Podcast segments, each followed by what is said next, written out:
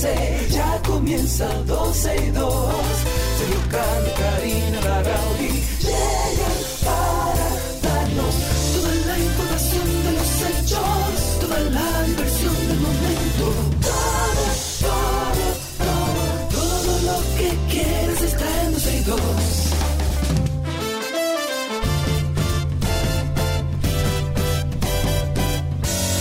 El reloj ya ha marcado las 12, comienza 12 y 2. Sergio y Karina Larrauri llegan para darnos toda la información de los hechos, toda la diversión del momento. Todo, todo, todo, todo, todo, todo, lo que quieras está en 12 y 2. Bienvenuti, bienvenidos, buenos días, ¿cómo están? Buenas Qué bueno tardes, estar con ustedes. Buenas, no es tarde, es Sí. mediodía. Eh, eh, son las 12 y 4, eso quiere decir que es pasado meridiano. Cuando es pasado meridiano, es las tardes de la 91. Es las tardes. Es las Es tardes. las tardes. De la 91. Ok, pues entonces bienvenidos. Eh, gracias por estar con nosotros, sea de día, sea de tarde, sea de mañana. Gracias a todos los que se conectan a través de Twitter Spaces, que justo estoy en eso ahora. Me cogió tarde el conectarme a, a través de Twitter. Señores, hoy vamos a regalar la tableta. ¿Ok? Hoy vamos a regalar la tableta. Aquellos que acaban de sintonizar o que no habían escuchado ni se habían enterado, tenemos una tableta que donó uno de nuestros oyentes, Joaquín, que de hecho siempre nos escucha a través de Twitter Spaces. Entonces, para premiar a aquellos que todos los días se conectan con nosotros a través de esa vía, vamos a regalar esa tableta Android. Y la idea es que cerca del final del programa vamos a tomar algunas participaciones de las personas que están en Twitter Spaces. Le vamos a hacer preguntas sobre el desarrollo del programa del día de hoy. Y aquellos que respondan todas las preguntas correctamente se llevan la tableta. Así de fácil. Ustedes se conectan buscándonos en Twitter como 12 y 2 o acabamos ahora de publicar el enlace en nuestro usuario en Twitter que solamente tienen que eh, cliquear en el enlace. Y así de fácil nos escuchan en vivo y participan con nosotros. Ok, vamos al Wititio Guatatao. Hay una situación pronosticada en la Cámara de Cuentas. El periodista Julio Martínez Pozo reveló que se avecina una crisis institucional a lo interno, o sea, dentro de la Cámara de Cuentas de la República Dominicana, indicando que su presidente Yanel Andrés Ramírez Sánchez estaría siendo sometido a un juicio político en la Cámara de Diputados y el Senado tras eh, algunas denuncias sobre supuestas faltas graves en el ejercicio de sus funciones. Dijo que Elsa María Catano Ramírez, eh, Tomasina Tolentino de Mackenzie y Elsa Peña de eh, Peña Peña se reunieron el, el, pasado lunes en la tarde con Eduardo Estrella, presidente del Senado, y Alfredo Pacheco, Pacheco, presidente de la Cámara de Diputados, a quienes expusieron eh, estas supuestas, hasta ahora supuestas, supuestas violaciones institucionales, eh, eh, ¿cómo se llama? Las viola violaciones eh, institucionales que han cometido exacto o que, que han cometido cometieron yeah, eh, por el, el por el presidente, presidente supuestamente el presidente del- de la Cámara de Cuentas. exacto Ok, yo tengo algo para agregar en ese tema. Es un tema que ha salido a la luz pública y que muchas personas lo están comentando. Dicen que se avecina una situación bastante compleja.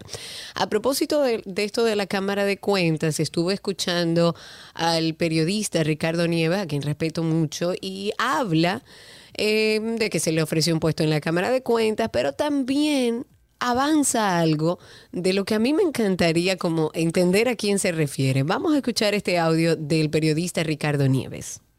escuchemos a ver a mí se me ofreció un puesto en la Cámara de Cuentas.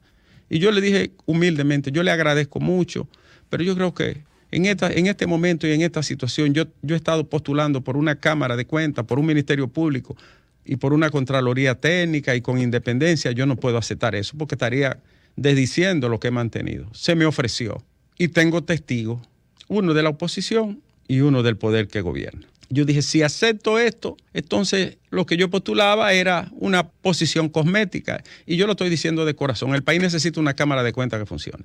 Ah, no. El presidente no, no metió, como siempre, hicieron los demás, una parte de la sociedad civil, grupos académicos, conformaron una Cámara de Cuentas, no perfecta, pero con apoyo de la sociedad. Pueblo dominicano, eso no evitó que dos fichas se colaran. Una ligada a un gran caso que está a punto de explotar y otra producto de una de las figuras consideradas más corruptas del país. Más adelante lo diré, porque no le tengo miedo ni al diablo prendido en candela, excúsenme. Pero uno está harto ya con náusea de la podredumbre que hay en este país. Y el problema que tiene la Cámara de Cuentas es ese hoy. Yo no sé cuántas cosas inventarán y harán, pero ese es el problema básico. Y no hay que empujarme mucho para decirlo, pero en su momento lo voy a decir, aunque se quiebre el firmamento. Ay, ay, Bien. ay, ay, ay, ay, ay. Yo Bueno. quisiera como que lo dijera. ¿Tú sabes a quién se refiere el No, periodista no, Ricardo no, Nieves? yo no sé. No, de verdad no sé. Yo voy a abrir los teléfonos a ver si alguien sabe a quién se refiere el periodista Ricardo Nieves con respecto a esto, que él dice que ahí hay dos manzanas podridas. ¿A quién se referirá? Si ustedes quieren, llamen, ayúdennos a entender, aunque eh, Ricardo dijo que eh, en cualquier momento lo lanza y estaremos esperando, pero si ustedes tienen alguna idea de a quién se refiere Ricardo. Nieves, Que llamen ahora. Claro, 829-236-9856, 829-236-9856 y por supuesto a través de Twitter Spaces estaremos también recibiendo por ahí cualquier gente que quiera hablar con nosotros. De hecho, ya Dani está ahí solicitando hablar. Dani, ¿tú sabes a quién se refiere Ricardo Nieves en estas declaraciones que ha dado a través de su programa radial? Habilita tu micrófono y así te escuchamos. Buenos días, perdón, buenas tardes. Exacto. Recuerden que todavía estoy aquí este día, aquí este día, y ya comenzó el frío. Qué cosa esa, ¿eh? Qué cosa, y aquí con un calor. Dani, ¿a quién tú crees que se refiere Ricardo Bueno. Nieves? Si ustedes, no sé si ustedes siguieron todo el proceso cuando estaban por elegir a la comisión de la Cámara de Cuentas. Lo he olvidado, a ver. Bueno, había una persona que tiene afiliaciones con, con la gente, con el PLD Verde, Que no recuerdo bien el nombre, pero que Félix Bautista estaba en esta comisión y tenían un tirijala que si no agregaban a esa persona no se podía aprobar y ya tú sabes, pero el nombre en sí no lo recuerdo, pero sí recuerdo que habían comentado de que esa persona tenía una afiliación con la gente, con el PLD Verde. Ok. PLD verde, y así es que se le El dice PLD ahora. la FUPU, el PLD Entonces, ¿quién es que nos va a decir esos dos nombres de esas dos manzanas podridas? Voy a dar chance a dos llamadas, dos intervenciones a través del 829-236-9856, 829-236-9856 y a través de Twitter Spaces. No puede ser que tú no tengas idea. No, es que de verdad no tengo, no tengo idea. Y, le, y óyeme, y tengo, qué sé yo, dos días pensando en eso, un día pensando en eso, y no, logro, no, logro, ¿Quién no logro. será? no ¿Quién logro. será? Vamos a ver. Ni siquiera para, para alguna historia conspirativa. No, no, no, o sea, no, no tengo, no tengo idea. Ahí, Ahí tenemos tenemos una una persona en línea, Mariela está en línea. Buenas tardes, Mariela, adelante. Hola, mire, pueden ver el video de Ricardo Nieves el día de hoy, Ajá. que él hablaba de dos personas, eh, dos mujeres, que una está ligada a Ronald, Guer- a Donald Guerrero, Sí, el, el que está señalado como una, una, un lío de corrupción, sí, sí, y sí. otra joven. Bueno, está- en investigación, ¿eh? En investigación. No es que, no es que todavía está confirmado que hay corrupción, ni mucho menos. Hay una investigación que lo envuelve. Exacto, y una está ligada a Feli Bautista. A Feli Bautista. Él lo dice el día de hoy, la, la do- las dos señoras. Ay, ay, ay, son dos señoras. Bueno, lo ya dijo en el día de sabemos. hoy, ok, Ve a ver. Cindy, si conseguimos ese video de Ricardo Nieves hablando de estas dos personas. Supuestamente en el día de hoy salió. Tengo a Andrés en la línea. Buenas tardes, Andrés. Buenas tardes, todos de cabina y los que escuchan. Gracias. Eh, Adelante. Y a la joven, eh, las dos figuras, una pertenece a Dona Guerrero y la otra persona efectivamente a Félix Bautista y a la FUPU. ¿Pero quiénes son esas dos señoras? Ah, Ok. ¿Y cuáles son los nombres? Los nombres no lo dijo directamente a las dos personas, solamente a quienes están vinculados directamente. Ok, Ok. esperaremos entonces del periodista Ricardo Nieves quiénes son esas dos personas que están generando todo este ruido que nosotros hemos venido hablando y que bueno, se desató a raíz del comentario de de un medio de comunicación que hace un llamado de que ahí va a haber una situación complicada. Ya veremos cuál es el desarrollo de esto. Próximo tema. Próximo tema. Bueno, vamos a dar seguimiento a otro pronóstico, pero este del clima. Jim Suriel, nuestro querido amigo y gran entendido de meteorología, y de los efectos climáticos que afectan a esta República Dominicana, informa que el huracán Earl sigue intensificándose, sigue eh, fortaleciéndose al norte del Caribe. Ahora es categoría 2 con vientos máximos sostenidos de 165 kilómetros por hora y una trayectoria hacia el norte. Más tarde se convertiría entonces en el primer huracán intenso de la temporada ciclónica. Cuando sobrepase los 180 kilómetros por hora, sus efectos empezarán a sentirse en Bermudas, eh, en las Islas Bermuda en, en, la en, las próximas horas y continúa alejándose de la región del Caribe. Se puede observar el giro hacia el norte cuando el centro de la tormenta estaba ubicado al noreste de Puerto Rico. Es bueno que lo sepan. Pasemos a Haití. Ese es otro tema que debe llamarnos la atención y es que el presidente Luis Abinader ha prohibido la entrada a territorio dominicano al ex primer ministro interino de Haití, Claude Joseph, así Bien como hecho. a 12, a mí me parece bien Sí. Así como a 12 líderes de bandas criminales haitianas, esto por implicar una amenaza para los intereses e instituciones de la República. Esto fue una eh, instrucción presidencial que fue enviada al director de migración eh, a través de un comunicado donde señala y donde establece que la Constitución faculta al presidente de la República Dominicana a prohibir cuando resulte conveniente al interés público la entrada de extranjeros al territorio nacional.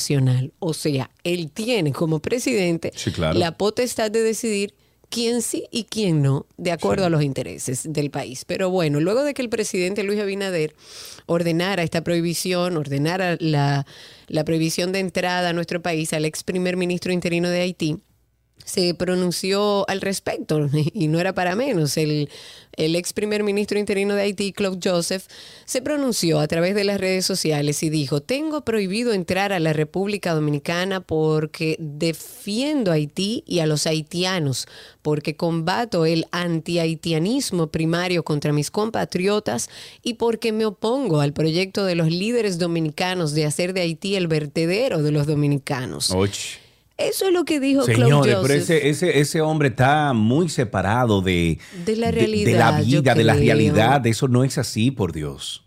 No sí, es así él para dice nada. que lo que dijo el presidente Abinader lo cataloga como el enemigo número uno de los racistas dominicanos y que más que una sanción, dice él que es un honor que lo recibe a nombre del padre de Salim, Toussaint y Christophe, que van a seguir luchando por construir el país en el ámbito de su historia. Nos vamos con un poquito de salud mental. El Centro de Atención eh, Psicosocial y Desarrollo Humano reside. Es un ambicioso, eh, ambicio- ambicioso intento de descentralizar los servicios de salud mental con un enfoque comunitario. Ha experimentado un retroceso en los últimos meses por falta de personal, eh, también algunas deficiencias en la entrega de medicamentos y suspensión de programas. Eh, las precariedades, hay que decirlo, las faltas afectan al centro en un momento en que se ha incrementado la demanda de servicios por las secuelas del COVID-19, especialmente psicosociales y socioeconómicas, enclavado en el corazón de la Nueva Barquita, en el municipio de Santo Domingo Norte. Este centro fue inaugurado el 18 de febrero del año 2019 como un hospital de día para residentes de, en ese sector y otros aledaños por iniciativa del despacho de la primera dama de entonces, pero desde hace dos años está bajo la responsabilidad del Servicio Nacional de Salud y parece que hay que ponerle atención a eso. Sí, definitivamente creo que el presidente necesita de un grupo de personas que trabajen en políticas claras con respecto a esto, eh, a la salud mental. Ya no es un secreto, ya se sabe la situación mental que vive el país, que la salud mental está en franco deterioro y que la, la pandemia lo ha agravado mucho más, tal como tú dices. Ahora con las desvinculaciones del personal en reside, el propio director, o sea, José López, ha tenido que asumir solo las consultas de psiquiatría, que bueno, antes ofrecían, según ellos declaran, cuatro especialistas en el área. Los cinco psicólogos que brindan servicios de consultas en, en ese centro especializado en salud mental también están desbordados por la cantidad de residentes que andan solicitando atención. Actualmente Reside tiene registradas alrededor de 2.100 personas más o menos que reciben servicios de consultas, de terapias, de medicamentos que son costosísimos para tratar diversos trastornos psicoemocionales. Una vez más, señor presidente, y todo el equipo de gobierno, no se está trabajando ni hay ningún esfuerzo visible en torno a la salud mental. Es importantísimo prestar atención a la salud mental porque eso define muchas cosas sociales también y tenemos que hacerlo. Ojalá podamos ver en un futuro cercano algo que nos dé luz en torno a qué está haciendo el gobierno a propósito de este deterioro de la salud mental de todos nuestros ciudadanos. Así es. Em, ahí te mandé algo, Cindy, que me estabas pidiendo. En otras noticias internacionales, la reina Isabel II está bajo supervisión médica porque los doctores están preocupados por la salud de su majestad. Esto informó el jueves el Palacio de Buckingham, o sea, hoy, mientras familiares de la monarca viajaron a Escocia para estar con ella. Esto sucede un día después de que la reina de 96 años canceló una reunión de su consejo privado y le recomendaron descansar. El martes presidió la entrega ceremonial del poder a la nueva primera ministra Liz Truss en su residencia de verano, esto es en el castillo de Balmoral, en Escocia. Esa señora debería ya entregarse sí, que, no, y además establecer que no ha muerto, porque en todos lados anunciaron como que había muerto, todavía no, pero aparentemente está en un estado bastante delicado.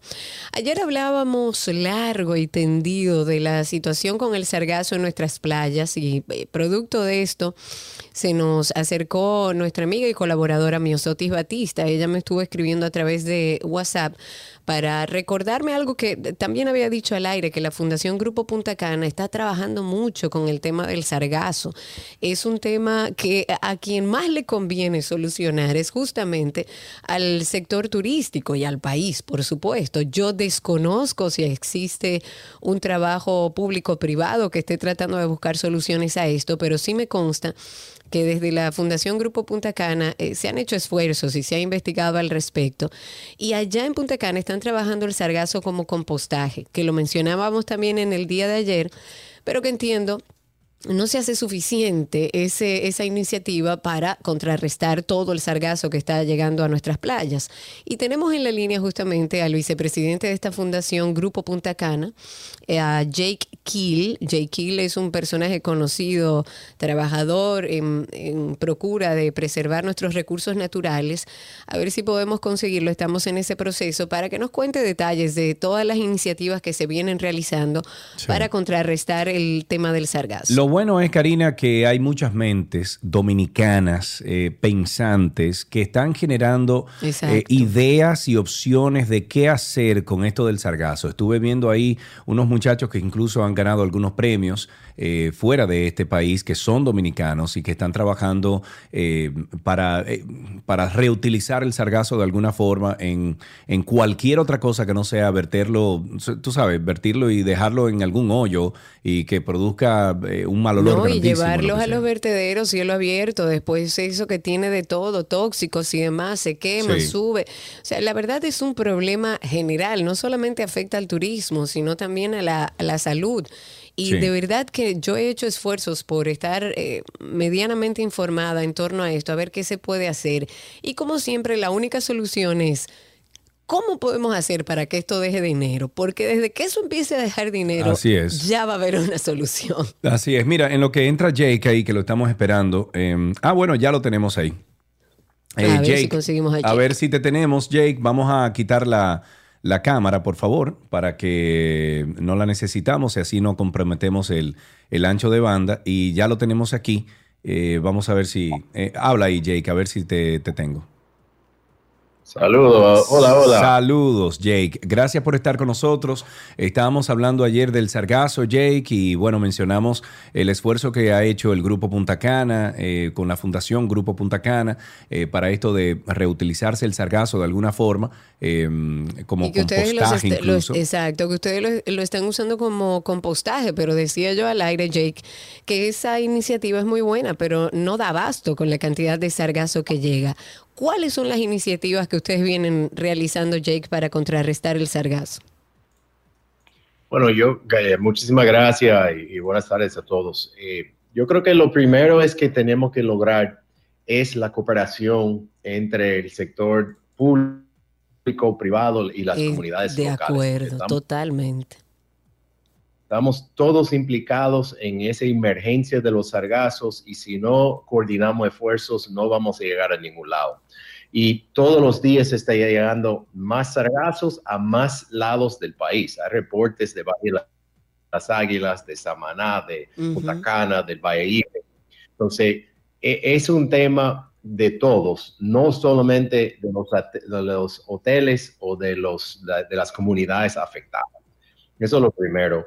Eh, lo segundo es que hay que buscar un valor para los sargazos para que se pueda eh, subsidiar o por lo menos bajar el costo del manejo y de la limpieza de los sargazos, que implica limpieza de playa con maquinaria, en, el, en muchos casos implica eh, utilizar barreras flotantes en la costa y también en algunos casos la recolección en el agua, que es algo hacia el futuro donde tenemos que llegar. Estamos en eh, los inicios de todas esas iniciativas y estamos haciendo experimentos y ensayos, pero necesitamos llevarlo a una escala importante.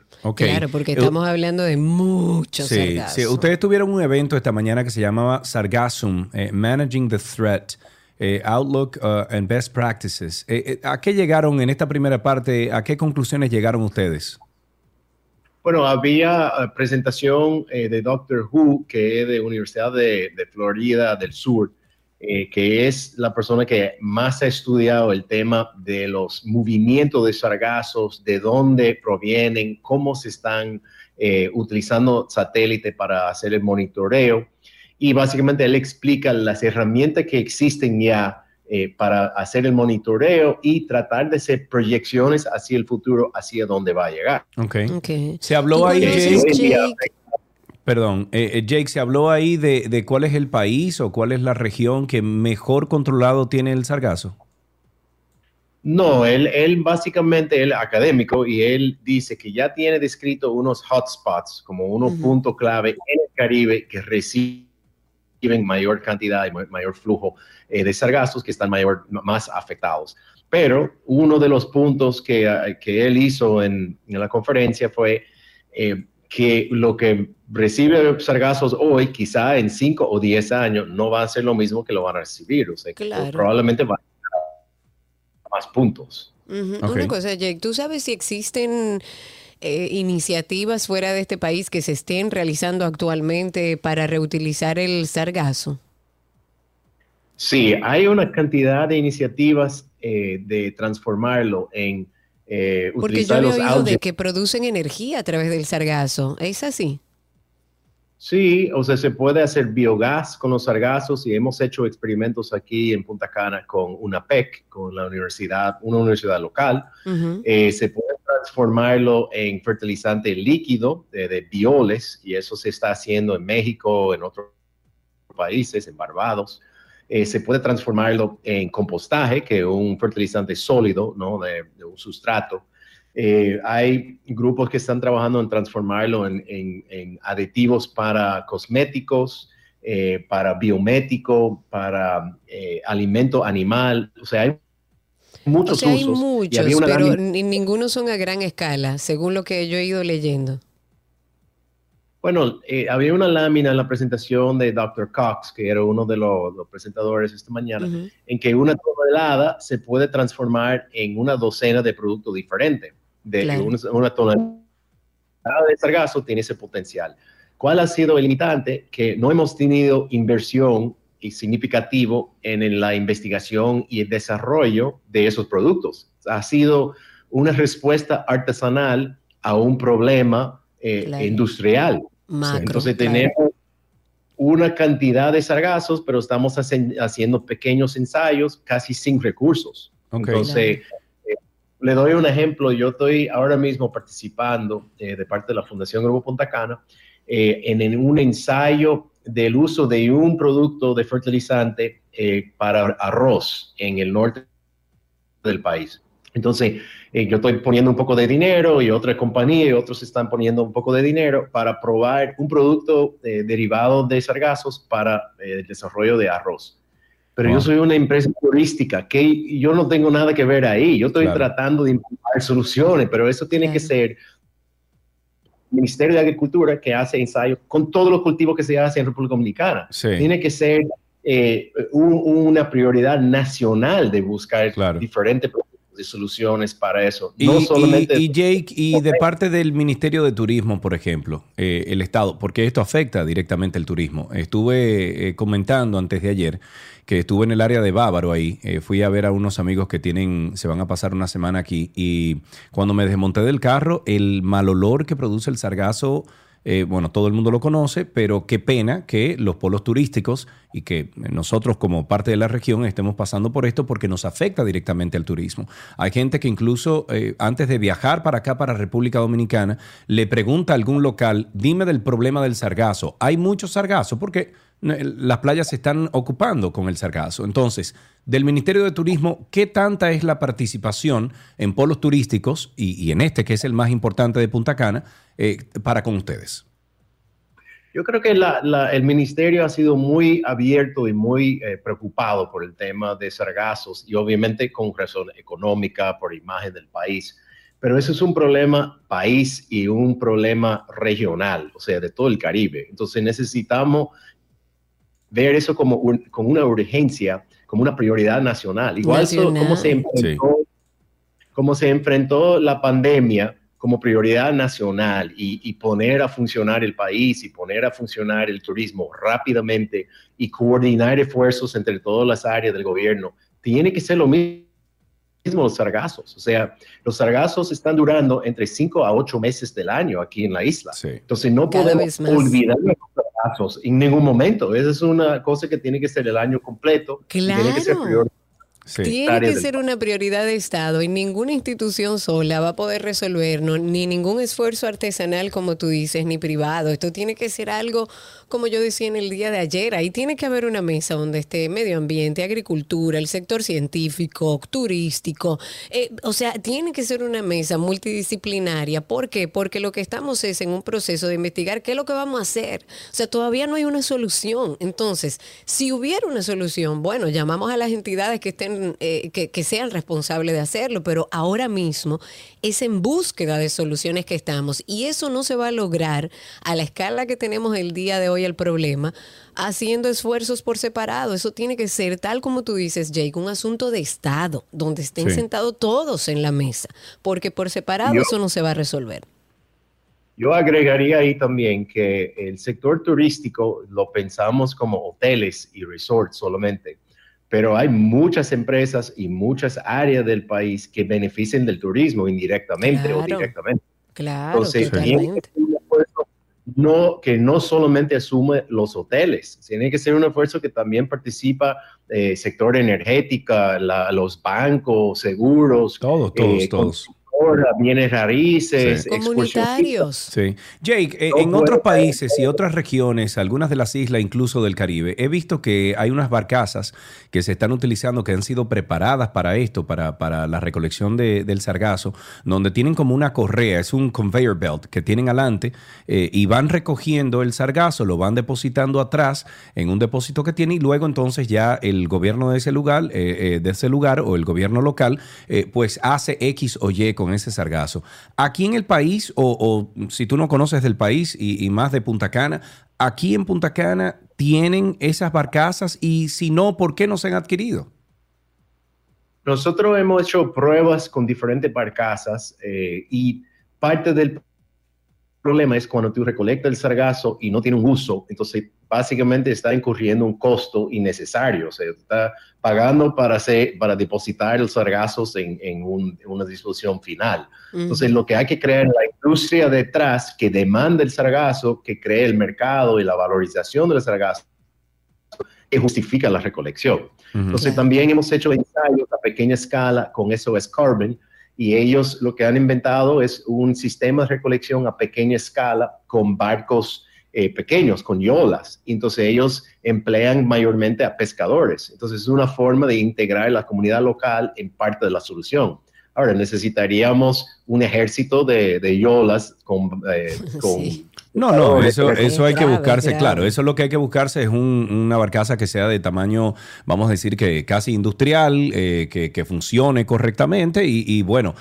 Sabe, como dices tú, buscarle un propósito al sargazo, eh, no solamente vertirlo en algún lugar cerca de aquí, sino llevárselo, qué sé yo, a una tierra árida, llevárselo para el sur profundo y dejarlo en algún sitio, como hacen, eh, como secan, el, el, eh, por ejemplo, la sal o algo por el estilo, porque hay que buscarle un sentido y sacarlo de los polos turísticos por el mal olor y otras cosas que genera. Sí, totalmente. Y yo estoy muy de acuerdo con la idea de tener una, me- una mesa interdisciplinaria para trabajar el tema. Y eso se ha comenzado a formar con diferentes áreas del gobierno. Hemos ido y, y- y cada área del gobierno realmente está muy, muy preocupada. Pero lo que se necesita es una urgencia, que alguien del, de, no sé, desde el nivel de presidencia se nombra un encargado de esa, esa mesa desde el gobierno coordine los diferentes esfuerzos y qué se puede contribuir cada área, tanto del sector privado, pero también del sector público. Así es. Jake, te damos las gracias por haber conversado con nosotros en el día de hoy. Si quieren seguir estos esfuerzos que viene haciendo Grupo Punta Cana o Fundación Grupo Punta Cana y Jake Neal, que es la persona con la cual estamos hablando ahora mismo, él es el vicepresidente de la fundación, pues pueden seguirlo en redes sociales como JK. H-E-E-L, o sea, eh, J, ¿verdad? J, Neil, y se escribe K-H-E-E-L. Vamos a estar compartiendo esto en nuestras redes sociales. Un abrazo, Jake, muchísimas gracias. Muchas gracias. Siempre. Bueno, antes de despedir este programa, eh, perdón, este segmento, diablo, quería terminar el programa. Ya, ya. o sea, cerrate el programa. Antes de despedir el segmento, eh, no sé si te enteraste, Karina, que San Francisco, estoy hablando en California, ha aprobado por unanimidad la despenalización de psicodélicos como hongos, la ayahuasca incluso. La resolución dice que arrestar a las personas que usan, cultivan y distribuyen psicodélicos a base de plantas prohibidas por el gobierno federal será la prioridad más baja de aplicación de la ley y que ningún recurso de la ciudad será utilizado en ese sentido. La resolución cita varios estudios que muestran y demuestran el potencial que tienen estas sustancias para las personas con problemas de salud mental y las que se están recuperando de la adicción a los opioides o las eh, metanfetaminas. Eh, San Francisco sigue a Oakland, Santa Cruz, Denver, Seattle, entre otras jurisdicciones que han iniciado esta despenalización de esas plantas. Yo les voy a invitar a nuestros amigos oyentes a que mm, eh, vayan a Netflix y busquen un documental que se llama, caramba, se me olvidó. Change, eh, eh, Sí, how, how you... ¿cómo change your mind, how to change your mind, una cosa así. Ah, ah, sí, algo así. Es como ca- cómo cambiar tu mente y se van a dar cuenta que ya hay analíticas de psi- psicólogos y, mm, y psiquiatras que están utilizando los hongos psicodélicos a, a muy mínima cantidad. No estoy hablando de mucha, es una cosita. Micro. Exacto, esto es micro. Micro. Y la misma ayahuasca incluso, para ayudar a aquellas personas que están pasando algún tipo de trauma, algún tipo de, de- Adicciones. de adicción, etcétera, lo están dosificando bien, se llama microdosing o dosificación micro, y le están dando un poquito de alguna de esas sustancias psicodélicas y después de tres o cuatro sesiones, esas personas se sienten que ya han pasado la crisis. Sí, estoy diciendo Esto- supuestamente. Exacto, o sea, es, un, es interesante verlo. El documental a mí me da un poco de miedo todo el proceso que implica, pero sí se están haciendo investigaciones y, y- y la muestra es que ya en estos países o en estas ciudades más bien han decidido darle apertura a investigar alrededor de estas plantas y cómo puede servir para temas de adicciones y de salud mental. Antes de finalizar, comentar que tenemos un episodio que a nuestros oyentes le ha encantado. El más reciente habla de los mientos. Ahí estuvimos hablando con Sus Amaro. Los mientos son aquellas cosas que nos impiden crecer y como nos gusta hablar también de bienestar, quisimos hablar con Sus y nos habló de esos tres mientos que son aburrimiento, estancamiento y abrumamiento. After Dark. Aquellos momentos en los que nos sentimos como irritables, cansados, aburridos, abrumados y muchas veces hasta estancados. Hay una persona que hasta creó un concepto muy interesante que se llama los mientos. Esto que yo le llamo los mientos, que son abrumamiento, estancamiento y aburrimiento, en común tiene una palabra que define lo que tú no quieres. Creemos que son verdad, pero realmente son mentiras por falta de gestionar. Yo antes, en mis 15, 16, 18 años, yo me aburría a tal punto que el no hacer nada me enfadaba, o sea, me ponía de mal humor. Cuando una persona vive en el vacío del hacer, estoy haciendo, haciendo, haciendo, me levanto en piloto automático y le doy ripí a eso tres o cuatro años, tu propósito como ser humano no está sucediendo. O sea, es mentira que tú tienes que vivir abrumado. Es mentira que tú tienes que estar estancado en diferentes áreas de tu vida. Y mucho más mentira es que tú naciste de que para vivir aburrido. Karina y Sergio. After Dark. Karina y Sergio After Dark. Ustedes pueden conseguirnos en todas las plataformas de podcast. Lo único que tiene que hacer es dirigirse a Spotify, por ejemplo, eh, o mm, qué sé yo, iTunes Radio, cualquiera de ellos, y poner ahí Karina La Rauri. Recuerden que La Rauri es con doble R. O Sergio Carlo, y recuerden que Carlo es sin S, es apellido. Y ahí le sale entonces de primero Karina y Sergio After Dark. También sale el, el, el 12 y 2, o sea, el, podcast de 12 y 2. Y nos puede, se puede suscribir a ambos. Así siempre se mantiene informado de, todas, eh, de todos los, los contenidos que ponemos en ambas plataformas. Hasta aquí este primer segmento de no, de 12 ¿De y qué 2. vas a decir? De, De 12 Karina y y 2, de bienvenida. Iba a decir Bienvenidos a, Karina y todos. Sergio. After Dark. Hasta aquí este primer segmento de 12 y 2. Ya regresamos con mucho contenido para el día. Todo, todo, todo lo que quieres está en 12 y 2. Lo mejor de la web llega a ustedes gracias a Altis.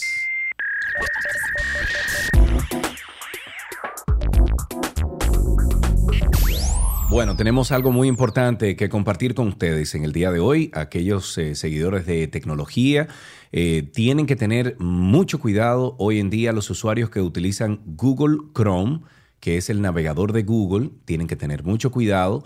Eh, y estos, los que tienen el sistema operativo, por ejemplo, Windows, Mac y Linux, deben instalar de inmediato, ahora mismo, tan pronto como sea posible, la última actualización de este navegador. Y la razón es que tiene que ver con la detección de importante eh, de una importante vulnerabilidad que podría ser aprovechada por ciberatacantes. Según aclaran desde Google, se ha informado de un exploit identificado como vulnerabilidad de día cero CVE 2022-3075 que habría sido detectado por un usuario anónimo que notificó el problema el pasado 30 de agosto. Desde entonces Google ha trabajado en su confirmación e identificación, así como en el desarrollo de una actualización del navegador capaz de corregir dicha vulnerabilidad. Y todavía Google no ha dado como, o no ha facilitado al menos mucho más información en referencia como a la naturaleza de este fallo, aunque estaría relacionado aparentemente con una serie de librerías que utilizan Chromium, que esto es un código, eh, como un código base sobre el que está desarrollado el navegador Google Chrome. Las razones para no proporcionar mucho más información serían no dar más pistas sobre ese fallo para que no puedan aprovecharlo eh, posibles ciberatacantes contra equipos donde aún no se haya actualizado este navegador. Para actualizarlo es muy fácil. eh, cuando quieras actualizar la versión del navegador Chrome, basta con abrir la aplicación y activar la actualización a la nueva versión para Windows, para Mac o para cualquier sistema que utilices. La versión anterior apareció el 30 de agosto y ya incorporaba hasta 24 parches de seguridad que mm, no parecen haber sido suficientes. Así que actualice ya. Ok, bien. Recuerden también que hoy estaremos rifando una tableta, es marca ONN Generación 3 Android, y esto fue una donación de nuestro amigo oyente Joaquín. Eh, bueno, lo vamos a regalar a través de Twitter Spaces. Twitter Spaces. Para usted entrar ahora mismo a Twitter, Twitter Spaces, tiene que eh, irse a twitter.com, buscar arroba 12 y 2, que es el, el handle, ¿verdad? El usuario nuestro. Y usted inmediatamente entre por la aplicación nativa de Twitter en su celular, usted va a ver que arriba estará titilando estará como apagando eh, y prendiendo. Bueno, pues entonces ustedes entran a Spaces y esperan ya eh, casi al final del programa. Estaremos haciendo a- algunas preguntas sobre el programa de hoy, sobre lo que hablamos en el día de hoy. Y si usted contesta correctamente, voilà, usted es el ganador o ganadora de una tableta Android que nos donó nuestro amigo Joaquín. Ya sabe, ¿ok? Entre a Twitter Spaces desde ahora y quédese ahí tranquilito escuchando el programa completo. Hasta aquí, lo mejor de la web en 12 y 2.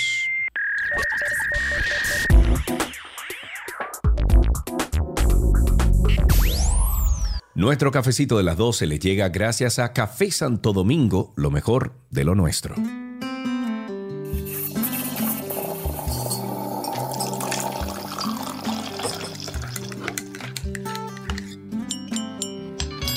Bajo la sombra de una mata de mango. Y Estamos en nuestro cafecito de las 12. Ustedes saben que los jueves nos gusta bebernos este café en compañía de una persona que ustedes conocen, que ya ha estado con nosotros. Y hoy nos vamos a tomar un cafecito, pero con música. Señores, oigan qué ricura, oigan un poquito de esta canción. Ese sabor a café, mantequilla y calma. Mañana neblina, rocío en la ventana, huele esa Uy, piel. uy, uy, uy, uy, uy, uy, uy, uy, uy, uy, uy. ¿Viste qué belleza? ¿Viste qué belleza? Eso, es- eso, es- eso es como echarte miel a los oídos. Una ricura. Lo he dicho varias veces esa expresión, pero eso se, se guarda específicamente para este tipo de canción. Y además con un cafecito en mano, ¿quién no? Hoy este café lo vamos a tomar con Manerra, Manerra, así mismo con doble R, que es tan cafetero que hasta tiene una canción esa que escuchaban que se llama Mantequilla y Café. Amigo, bienvenido. Karina, querido, un abrazo con mucho cariño para Sergio. Otro abrazo desde aquí para toda la familia de 12 y 2. Un placer volver a estar con ustedes. Gracias por abrirme la puerta otra vez. Son tus besos, mantequilla café. Yo creo que este es el tipo de canción, Karina, que de verdad uno se sienta con una tacita de café, a tomarse un café y escuchar esta delicia. Manerra, gracias por estar con nosotros. Tú eres cafetero full, ¿cuánta taza de café tú te tiras al día? Cuéntanos tu relación con el café. Mira, yo amo el café desde la mañana hasta la noche. O sea, sin exagerarte, yo creo que yo consumo entre 5 y 7 tazas de café al día. Literal. Ok. Sí, sí, desde temprano. Cuéntanos entonces cómo tú preparas tu café. ¿Eres tú que te lo preparas? Sí, siempre soy yo. Y bueno, desde niño, mi afición por el café con leche, un toquecito de mantequilla y a veces con pan. Esa es mi receta repetida. El pan mojado en café, yo creo que no hay nada como eso. No, no, Y no. nada que nos conecte más con la niñez que un pan mojado en café. ¿Verdad que sí? O sea, eso es... Dios mío. Esto es maravilloso. Yo creo que es uno de los grandes placeres de la vida y eso se refleja en la, en la mayoría de mis canciones. O una tacita de café. Tú sabes, o sea, ese, ese momento que uno se dedica a conectarse con la naturaleza, con uno y a bajar un poquito las revoluciones. Eso es un ritual, para mí es un ritual. Y si yo te diera la oportunidad, Manerra, de tomarte el café con alguien, quien sea, que esté vivo, que haya fallecido, que sea una persona conocida o no, ¿con quién elegirías? Wow, qué pregunta. Tú sabes que inmediatamente lo que me vino a la cabeza fue mi abuelo, sin duda. Me encantaría eh, sentarme con mi abuelo y tomarme un café. ¿Y de, y de qué hablaras con tu abuelo hoy en día? Oye, le hicieron muchas preguntas. Tú sabes que yo dejé de ver a mi abuelo cuando estaba muy pequeño y uno va creciendo y en algunas situaciones de la vida dice, ¿qué haría mi abuelo aquí? Me encantaría consultar con él, que tú sabes, ese, ese tipo de conversaciones yo creo que me encantaría, temas de la vida, toma de decisiones, preguntas de su niñez, de, de su formación, conversaciones así, me encantaría, la verdad que sí. Qué ápero. Cuando tú viajas, eh, ¿tú te llevas la greca contigo y un café dominicano o no? No. bueno, mi hermano, Él lo dice por mí, Manerra. tu canción es, o, o la gira nacional se llama Mantequilla y Café Tour. Imagínate tú, tú tienes que andar con una greca arriba. Literal, oye, literal, literal. Eh, El que ha viajado sabe que el café de nosotros tiene un sabor eh, particular Sí, y sí, sí. aunque respetamos el colombiano y eh, bueno, tantas fusiones que hay por ahí, pero el de nosotros tiene un sabor muy particular y claro que sí, uno se lleva su cosita de café Santo Domingo ahí, por supuesto. Eso es clásico. Lógico. Y como ya empezamos a hablar justamente de esta gira nacional que tienes, que se llama Mantequilla y Café Tour, iniciaste en Chao Café Teatro. Cuéntanos un poco para dónde vas, por dónde andará tu música para aquellos que quieran verte. Claro, si Dios lo permite, tal como dice Cari, este viernes 9 de septiembre arrancamos en Chao Café Teatro. Si Dios lo permite, ahí vamos a estar abrazando toda la gente que desde siempre me ha apoyado desde el inicio, como ustedes, que han abrazado mi música con tanto cariño y eso para mí es un privilegio. Y de ahí nos vamos para Puerto Plata el 17 de septiembre, el 8 de octubre vamos para Santiago, el 15 para La Romana y el 22 para Punta Cana, si Dios lo permite. Ey, pero bien, caramba. Eso es mucho rodar, mucho rodar. ¿De, de cuántas canciones más o menos eh, se comprende cada, cada actuación? tuya? Bueno, tú sabes que es un gran reto, Sergio querido, porque aunque ya tenemos, hemos lanzado varios EP y muchas canciones, uno obviamente tiene un, un límite en el evento y estamos rodando por las 14 canciones, una más cortica que otra, uno que otro popurrí, pero la vamos a cantar la gran mayoría. Ok, ok. Me encanta. La verdad es que tu música, tú decías gracias por el apoyo, pero es que tu música ha enamorado también a mucha gente. Aquellos que quizás no conocen tu música, ¿dónde pueden conseguir la manera? Hoy estamos en todas las plataformas digitales como Manerra con doble R, ahí en Spotify, en Apple Music, en YouTube. Hoy precisamente estamos lanzando un video de letras y una animación súper bonita que me hizo una amiga santiaguera que se llama Claudia Veras y el video se llama Santiaguera Bonita, que es un homenaje, un reconocimiento a la mujer dominicana, claro en general y en específico a la santiaguera. Todas esas canciones están en las plataformas digitales y yo feliz de que vayan a escucharlas. Que ah, pero que ah, pero sí, sí, sí, sí. Hay que dar apoyo a, a lo bueno, a lo bueno. Y tú eres calidad premium a arriba. Es como, ¿cómo que se llama el filete ese que uno compra? El flat meat. Eh, Sergio, El- tú el nunca que- sabes nada. No hagas frases que tú no puedes terminar.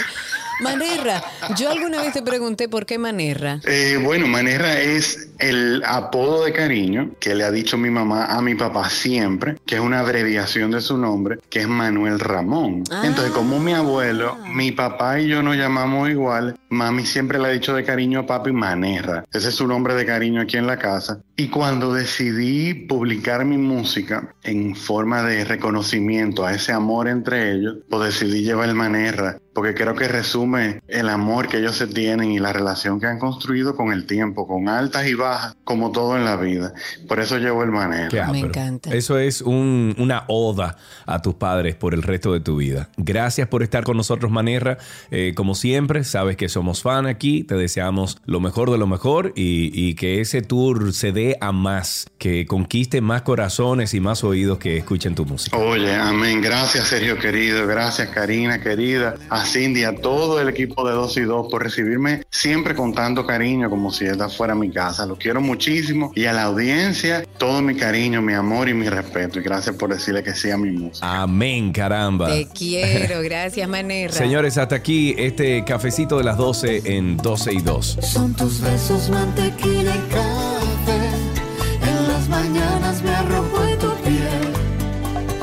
desayuno, comida, mi cena. Eres el bosquillo, el río que lo riega.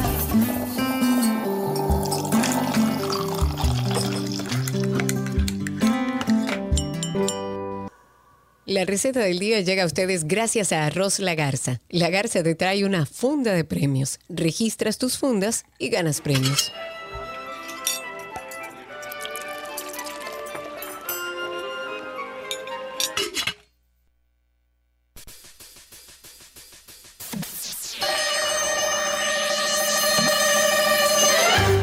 La receta imposible empieza ahora.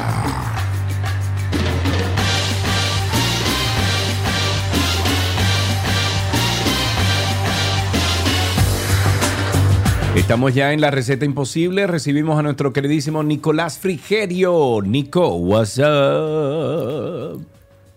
¿Cómo están? Estamos vivos, estamos vivos, estamos vivos. Vivos y en una pieza. Nicolás Frigerio está con nosotros que va a compartir otra receta de pastas. Hemos estado hablando toda esta semana de pastas. Hoy que preparamos Vamos a preparar unos ñoquis de yuca. Yuca, está bien dicho. Uy, Muy bien dicho, increíble. No es de muy bien. yu- no, no es de yuca. ¿Cómo es que ustedes dicen? No es de Gaby que Yuca. yuca. No, yuca, yuca. Me encanta de yuca. Yo nunca lo he probado, creo, de yuca. ¿No? ¿En serio? No. Wow, son buenísimos, buenísimos. Bueno, lo- los clásicos son los de papa de toda la vida, pero aquí por lo menos cuando, desde que yo llegué, eh, aprendí a hacer de, de yuca y de plátano maduro, que también Uy, son los de riquísimos. plátano maduro son espectaculares. Sí, sí, sí, sí, sí. Bueno, vamos con los de yuca y ya, ya que estoy les doy también los de plátano maduro al final. Los ñoquis, eh, el procedimiento es el mismo para todos. Lo único que cambia es la forma en que vamos a cocinar eh, la materia prima principal, que en este caso es la, la yuca o el plátano maduro. Ok. Entonces, en el caso de la yuca, lo que vamos a hacer es hervirla y luego hacer un puré, como lo haríamos para, para un puré normal, o sea, no, nada, nada del otro mundo. Y en el, caso, en el caso del plátano maduro, lo que haríamos es asarlo en el horno. Vamos a colocarlo con la cáscara y todo al horno a 350, 385 y lo vamos a cocinar hasta que ustedes ven que se comienza a abrir la, la cáscara y comienza como a salir, eh, a burbujear, a, a- a sa- a salir un poquito de- del plátano. Ya lo tocamos, que esté bien suavecito, lo retiramos, no se, no se asusten si la cáscara se pone completamente negra y quemada, eh, eso está, está correcto. Lo retiramos, dejamos que se enfríe a temperatura ambiente y hacemos un puré. Luego, a partir de aquí, el procedimiento es el mismo para, para las dos preparaciones. Lo que vamos a hacer es, cuando tenemos el puré eh, a temperatura ambiente, vamos a, eh, a necesitar harina, sal. En el caso del de yuca, si vemos que está un poquito seco, podemos eh, agregar un poquito de alguna yema de huevo. Esto le va a dar además bastante, bastante fuerza, le va a dar mucho sabor. El de plátano nunca está seco porque el plátano siempre está súper húmedo, o sea que no es necesario que, que se agregue eh, huevo. Así que tenemos el puré, harina, sal y bueno, yema de huevo en caso de ser necesario. Lo que vamos a hacer es, en una mesa o, si quieren, para no ensuciar la mesa mientras tanto, que al final la van a tener que ensuciar, puede ser en un bowl, vamos a colocar el puré, vamos a ir colocando, eh, vamos a colocar un poquito de sal, vamos a probar el puré, vamos a aprovechar que, que esté a punto de sal y vamos a ir agregando la harina eh, de a poquito. Para esto la verdad que para los ñoquis no hay una medida de tanto de puré y tanto de harina, porque depende muchísimo de la humedad del puré. Entonces hay veces que quizás usemos más harina o a veces menos. Entonces vamos agregando eh, de a poco y vamos a ir eh, armando la masa. Al principio podemos ayudarnos con una cuchara porque va a estar bien suavecito, pero ya luego cuando ven que comienza a tomar eh, esa textura de masa ya más pesadita, pues tenemos que pasar a la mesa y ya comenzar a utilizar las manos. La, la clave, ¿hasta cuándo agregar harina? Fácil. Vamos agregando harina, vamos armando la masa, se van a dar cuenta que van a ir teniendo una masa ya más compacta, más pesadita y va a sonar un poco feo quizás, pero es así. Vamos con un dedo, lo vamos a enterrar en la masa, un dedo limpio, lo vamos a enterrar en la masa. Si el dedo sale eh, bastante limpio, eh, sequito, ya la masa está lista. Si cuando sacamos el dedo todavía, es como, con lo- como los bizcochos en el, en el horno, si lo Claro. sacamos y todavía sale todo como muy pegajoso, muy sucio, pues hay que agregar un Todavía poco no más de harina. Exactamente. Exacto. Entonces, la idea es no amasar demasiado esto, porque si no activamos el gluten y no queremos que nos quede luego un gnocchi como gomoso, sino que queremos que nos quede suavecito. O sea que no, no, no es un pan. Bien, vamos, vamos amasando suave, pero sin, sin darle mucha, mucha fuerza. Ya cuando tenemos la masa, no la dejamos reposar ni nada por el estilo. Ya cortamos un trozo, ponemos un poco de harina en la mesa, comenzamos a estirar con las manos, eh, como si estuviésemos haciendo unos gusanitos, como, con- como con plastilina con los niños que hacemos gusanitos, pues esto es lo mismo. Vamos Ay, qué haciendo como, como- divertido. Es terapéutico esta receta, además. Es terapéutico. Sí. Y si tiene un niño por ahí inquieto dando vuelta, Uh, póngalo aún, ahí. Póngalo Sí. ahí a trabajar. Exacto, que haga lo- que estire la, la- la masa.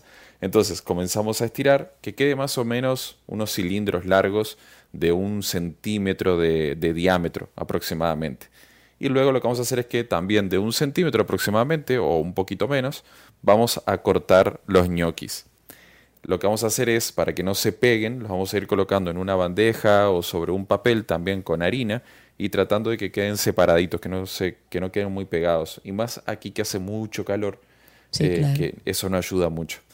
Entonces, ya cuando tenemos eh, los ñoquis cortados, lo que vamos a tener eh, de una vez es agua bien caliente con sal. Los vamos a agregar al agua y los vamos a cocinar hasta que suban. Por el peso se van a precipitar cuando los colocamos, pero con la cocción van a ir subiendo, van a ir eh, eh, subiendo la superficie de, la olla. Ya cuando están ahí arriba, los podemos retirar.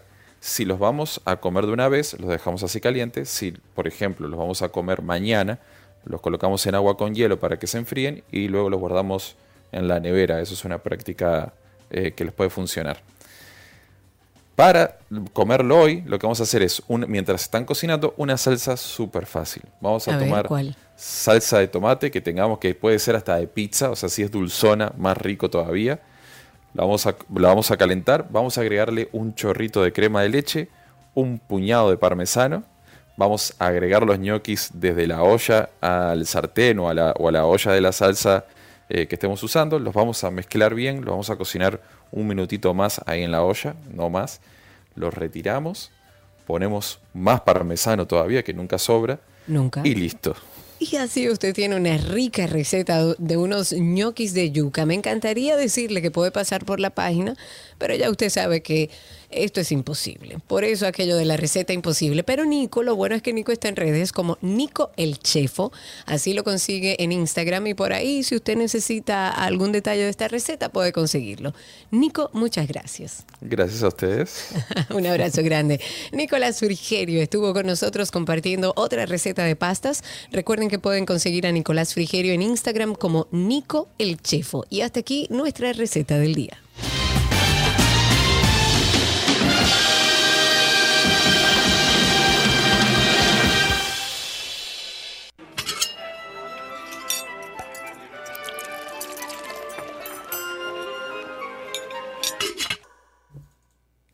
Nuestro segmento de deportes llega a ustedes gracias a Vita Salud, la tienda de las vitaminas y la nutrición deportiva, y gracias a Gatorade, la fórmula original.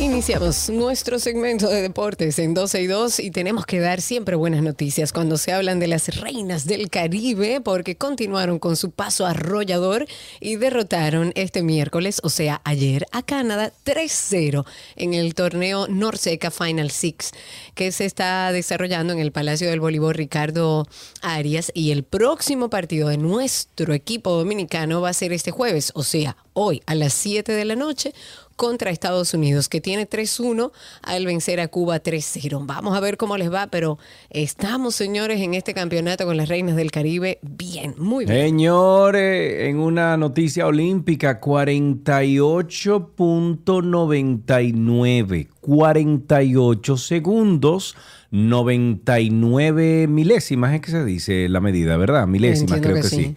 Bueno, Marilady Paulino logró un récord mundial masivo avasallador aplastante de 48.99 segundos para ganar la final de la Liga Diamante de 400 metros femeninos en Zurich, eh, en el Diamond League Final. Es el tiempo más rápido del mundo de este año. Oh, mi Dios. Terminando por delante de Fiordalisa Cofield, que marcó 49.93. Bravo, Wow. bravísimo. Felicidades, Mary. Lady.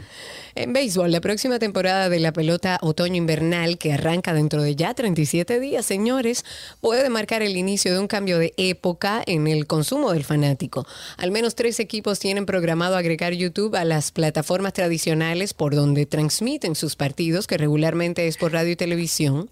Y esto es un movimiento que promete como configurar nueva vez o reconfigurar la forma en cómo se sigue el principal evento deportivo del país. Sin embargo, no todos los clubes están como en la misma página. En el momento en que la Lidom negocia un contrato de streaming con ligas mayores, luego de un ensayo el curso pasado con números prometedores por la cantidad de personas que se abonó, por ejemplo, en los Estados Unidos. Ojalá y sea así, hay que adaptarse a los tiempos. Así es. En otra noticia, esta de grandes ligas, El receptor de los mellizos de Minnesota de grandes ligas, estoy hablando de Gary Sánchez, anunció su disposición a participar con el equipo de República Dominicana en el Clásico Mundial de Béisbol. Esto se va a disputar del 8 al 23 de marzo del próximo año. El Kraken, como es conocido Sánchez, eh, se une a Vladimir Guerrero Jr. de los Azulejos de Toronto, Rafael Devers de los Medias Rojas de Boston, Manny Machado de los Padres de San Diego, y también está ahí Sandy Alcántara, que está con los Marlins de Miami, como los jugadores que han confirmado sus deseos de participar con el equipo dominicano en el torneo de naciones. Qué bueno. No se olviden que hoy estaremos a todos aquellos que nos oyen y que participan con nosotros a través de Twitter Spaces. Hoy vamos a regalar una tableta Android. Esto lo ha donado nuestro oyente también, que siempre escucha a través de Twitter Spaces, nuestro querido Joaquín. La idea es que cerca del final del programa vamos a hacer unas preguntas que tienen que ver con el contenido de hoy y por ahí, quien vaya levantando la mano, le vamos preguntando. El primero que responda todas las preguntas correctamente se lleva esta tablet. Solamente tienen que buscarnos en Twitter como 12 y 2. Usted va a ver unos circulitos titilando arriba de nuestra cuenta clique encima y si no, busque al inicio de las publicaciones en el día de hoy en Twitter que hay un enlace directo a Twitter Spaces. Eso va a ser más cerca del final, así que atentos y hasta aquí Deportes en 12 y 2.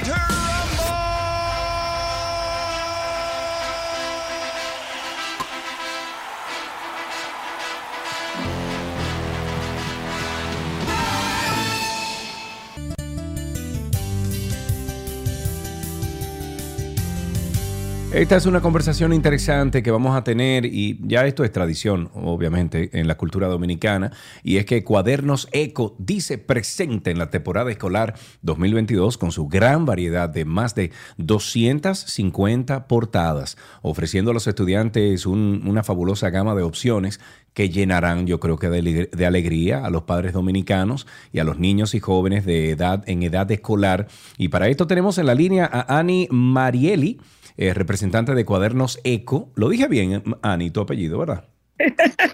Mireili. Mireili, Mireili, bien. Ella viene de parte de Cuadernos Eco y nos cuenta más detalles de los esfuerzos que han hecho para estas nuevas portadas en los cuadernos. Cuéntanos un poquito.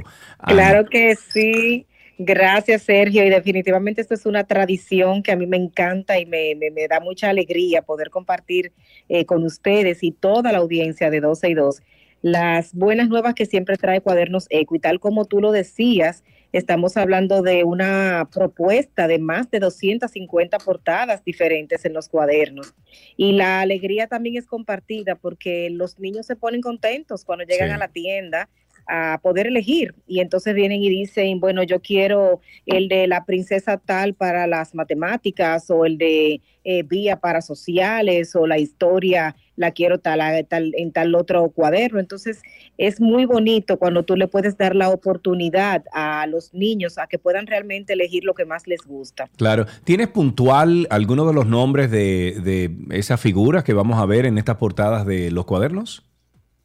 Claro que sí, el mundo mágico de Disney completo, desde Mickey, Mino, Minnie, las princesas, todas ellas, Frozen, que se, cara- se caracteriza de una manera diferente, eh, Vía, como una serie muy, muy buena eh, que tiene también eh, Disney, Soy Luna, que sigue siendo una portada muy buscada todavía en nuestro país, Cars y también Enredados. Y asimismo, eh, portadas que muy bonitas como la de Poppy Dog Pal, que son es una serie de animalitos, de perritos, eh, como es el afán de nuestro país también por el área de el área del- de, la de pet care, ¿verdad? Como, Sí. como se dice.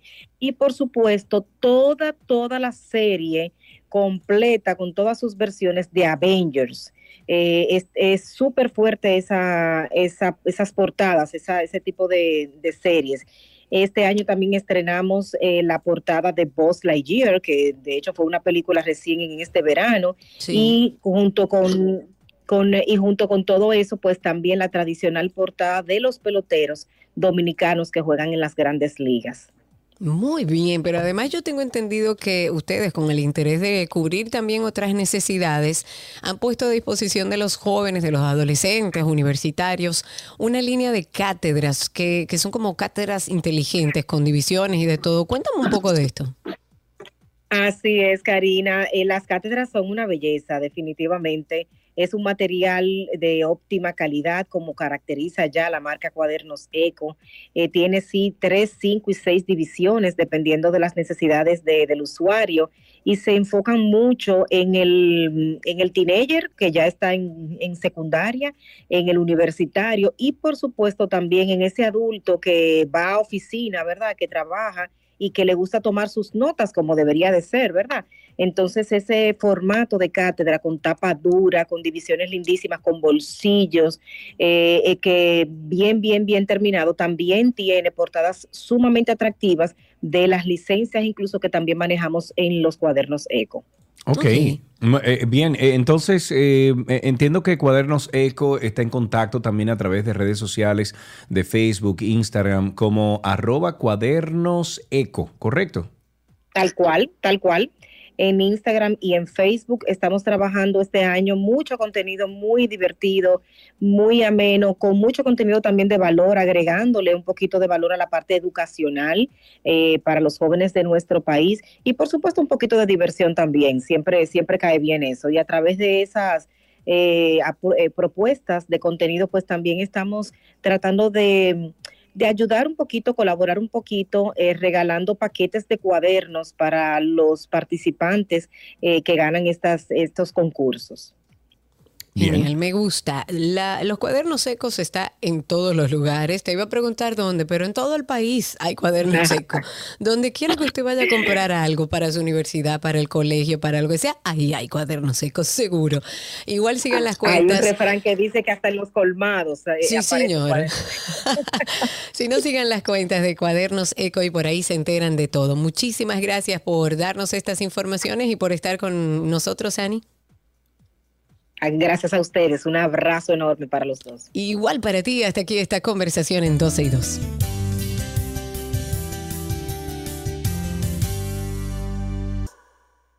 Amigos, tránsito y circo llega siempre a ustedes gracias a nuestros amigos de, no, de farmacia, no, eso no es. ¿De Eh, qué iba a ver. decir? Gracias iba a decir. nuestros amigos de de Autos, Autos. tu inversión segura en manos expertas.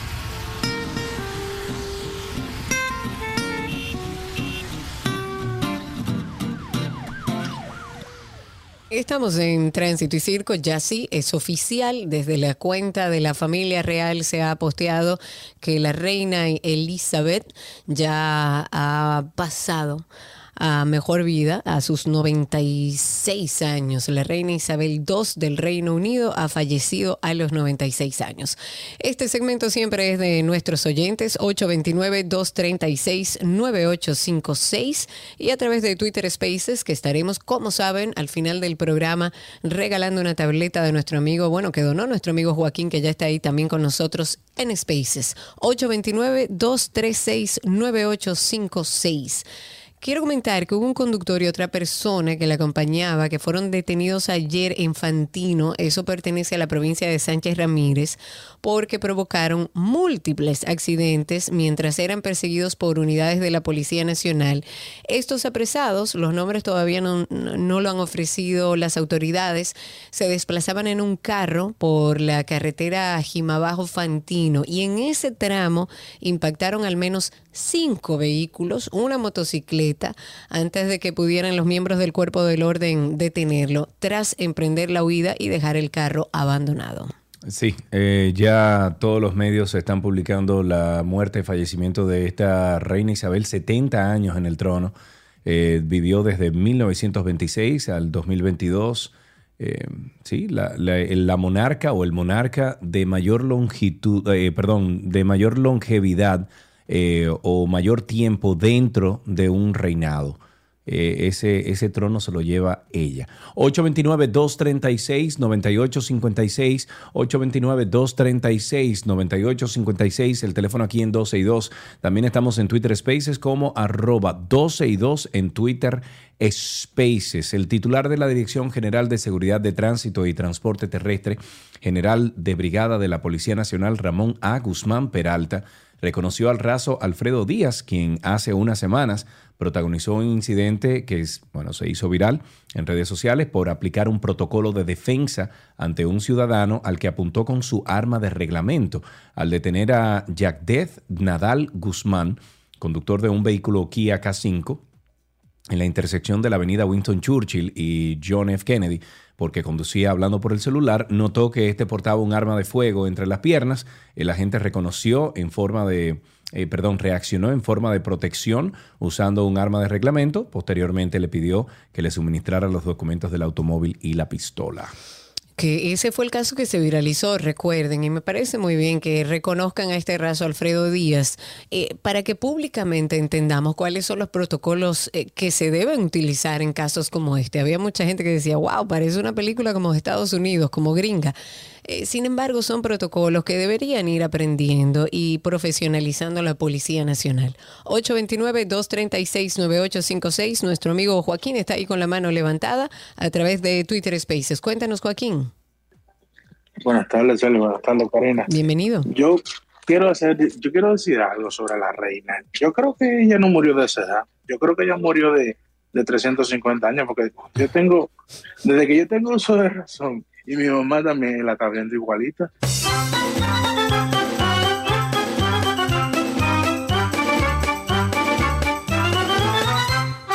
...829-236-9856... ...829-236-9856... Eh, dice Alfonso aquí, pero no tengo ninguna llamada, eh, eh, Alan... No sé si la pasaste para acá. 829-236-9856, nuestro teléfono y el Twitter Spaces arroba 12 y 2 en Twitter Spaces. Señores, sobra dinero de obras públicas. Sin embargo, hay pobladores de la comunidad Juan Tomás en La Victoria, ese es eh, un municipio en Santo Domingo Norte, que estuvieron protestando en el día de ayer frente a la sede de la Junta del Distrito Municipal de esa localidad, reclamando que le asfalten las calles, las carreteras habían manifestantes ahí que se colocaron frente a esta entidad, estaban tocando latas, eh, vociferando consignas y reclamando atención a sus demandas. Hay un dirigente comunitario de nombre Chanel eh, que explicó que estaban cansados de las promesas del director de la Junta Municipal de La Victoria, Miguel Antonio Sabiñón.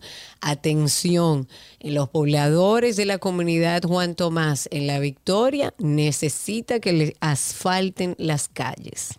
Dice que la reina murió pacíficamente en Balmoral esta tarde.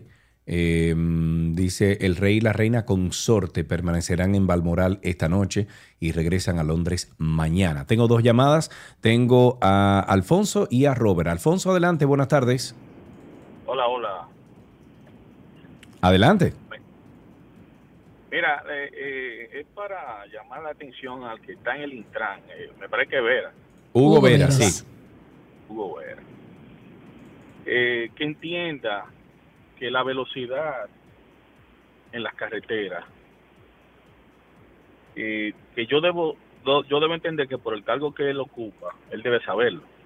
La velocidad no es que provocan los accidentes, son la, las imprudencias y el mal estado de los vehículos, llámese camiones, lo que sea, transporte público.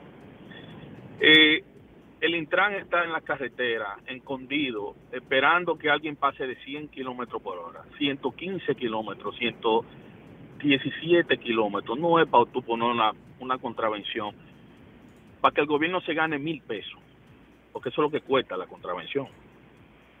No es la velocidad.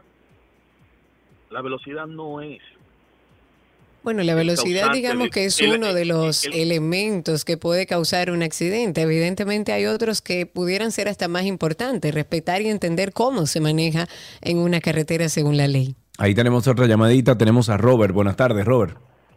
Buenas tardes, eh, Sergio y Karina y a los Radio Escucha. Eh, Adelante, mi querido. Para denunciar eh, de nuevo el semáforo de la República de Colombia con monumental. Este semáforo cambia eh, en ambas direcciones y a los dos le da la oportunidad de girar hacia la izquierda, lo que genera un tapón permanente. Hugo Veras, cásate con la gloria y arregla, arréglalo, por favor, porque es que no puede ser. Y nada, recibiendo las condolencias de la muerte de tía Chabela. Tía Chabela. Uno se ríe porque la verdad es que mi mamá se crió con ella, yo me crié con ella y hemos escuchado mucho sobre la historia de ese reinado. Vamos a hacer contacto con nuestra publicidad. Al regreso seguimos con algunas personas que tenemos en Twitter Spaces. Ya regresamos.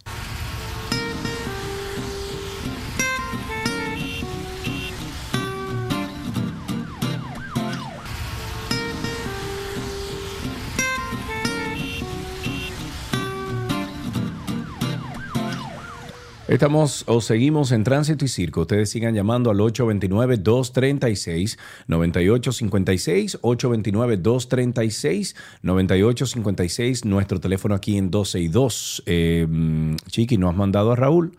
Lo estoy esperando. Creo que tenemos ahí a nuestro amigo Raúl en la línea. Vamos a ver si, si está con nosotros. Ah, ah, Ah, bueno, se cayó. Pues Raúl, llama de nuevo. También estamos en Twitter Spaces, arroba 12 y 2, arroba 12 y 2 en Twitter Spaces. El Poder Ejecutivo depositó vía la Cámara de Diputados la adenda déjame tomar esta llamada, la adenda que para la modificación del presupuesto complementario a los fines de que se mantenga el 4% para la educación. La información la confirmó el presidente de la Cámara de Diputados, Alfredo Pacheco, quien destacó que en lo, adelante ya no habrá obstáculos para que la pieza pueda ser aprobada en la próxima sesión. Ok, ahí tenemos una llamada. Si la tienes ahí vamos a pasarla, si no pasamos a Spaces.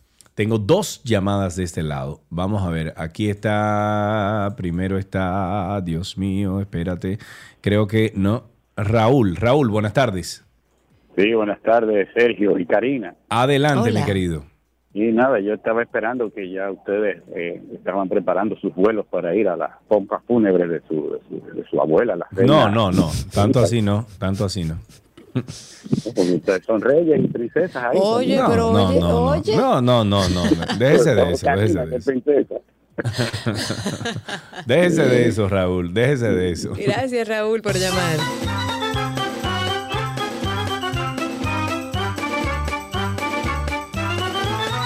Darío, buenas tardes, adelante. Buenas tardes. Mira, con relación a la gente, yo dije sé que detuvo al joven aquella vez. Yo considero que no solamente un reconocimiento a él y una multa al joven, porque el joven, el joven lo amenazó. Entonces, Sí, el que tenía el arma, tú dices, entre las piernas. Sí, sí, sí. Sí, En el sí. video se puede escuchar que le dice, yo quisiera encontrarte por ahí solo, Así es. mal parado. Así es.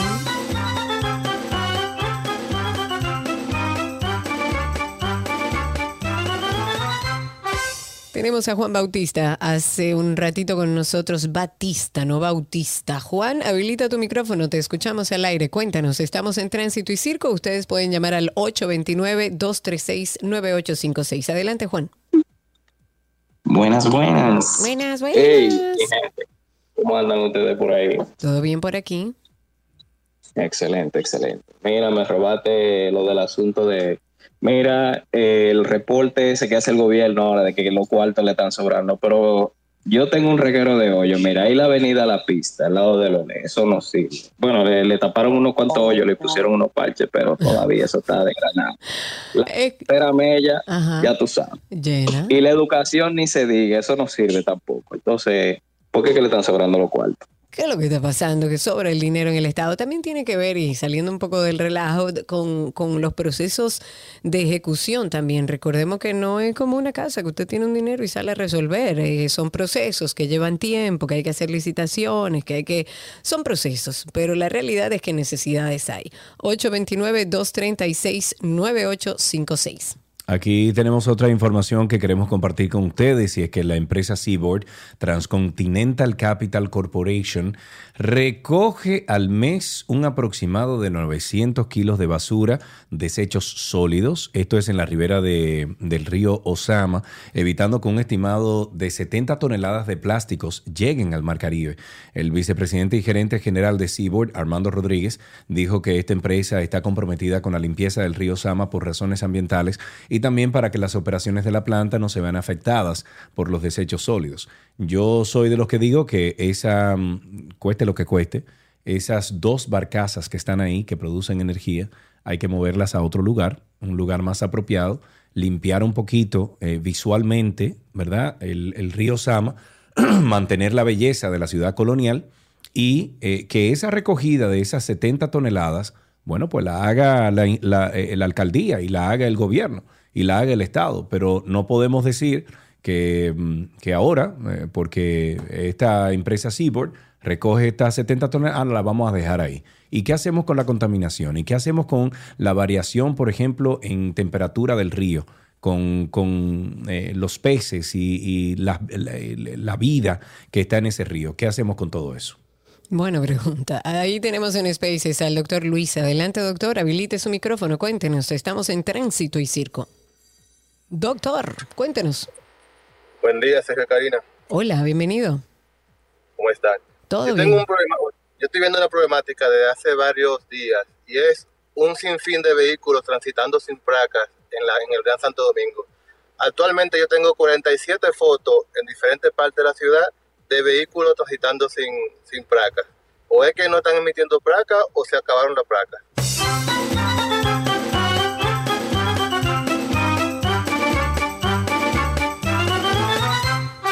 Antonio, en la línea. Buenas tardes, Antonio. Hola, ¿cómo están, Karina y Sergio? Muy bien. Acabo de, me acaban de mandar algo que dice Fefita 1, Elizabeth 0. Diablo.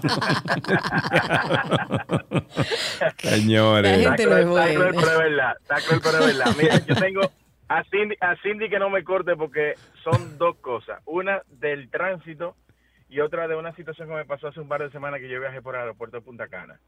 Con el tema del tránsito, yo he llamado varias veces y me acuerdo que Sergio un día me dijo, yo hacía referencia a la sincronización de los semáforos, tanto en las intersecciones que girar, que los semáforos estén sincronizados en, en la misma razón de la manecilla del reloj, eso agiliza muchísimo el tránsito y evita que se entaponen en las esquinas cuando la gente se cruza en amarillo. Eso no hay manera de que nuestro amigo eh, lo haga, eh, Hugo. Hugo y el Veras. otro de la, sincronización, de la sincronización en la Lincoln y en la Churchill. Sergio me decía que estaban sincronizados. Yo transito por las dos avenidas todos los días. Están En sincronizados. la pero al Lincoln no, pero en la Churchill sí, hasta por lo menos el otro día. Están sincronizados al revés, Karina. Se supone que a medida que tú avanzas, debe de ir cambiando a verde. Y es al revés. A medida que tú avanzas, cambian a rojo. Entonces están sincronizados al revés. Para que tú entiendas. Es decir, aquí es increíble, pero bueno. El, el tema de que me pasó en el aeropuerto de Punta Cana, a la ida fue todo fabuloso, el trato espectacular de todos los oficiales, el aeropuerto, todo. Sin embargo, Ujú. el regreso es un aeropuerto de muchos turistas y hay una sola fila dedicada para los dominicanos, que se supone que yo estoy regresando a mi país. Sin embargo, la llenan de extranjeros y tú como dominicano tienes que durar que atiendan a dos, a dos líneas aéreas que llegan de extranjeros. O sea, tú dices que hay, prioridad más para los extranjeros que para el dominicano. O sea, hay varias filas para los extranjeros. Hay, hay nueve filas para extranjeros y una para dominicanos, y la de los dominicanos también la llenan de extranjeros.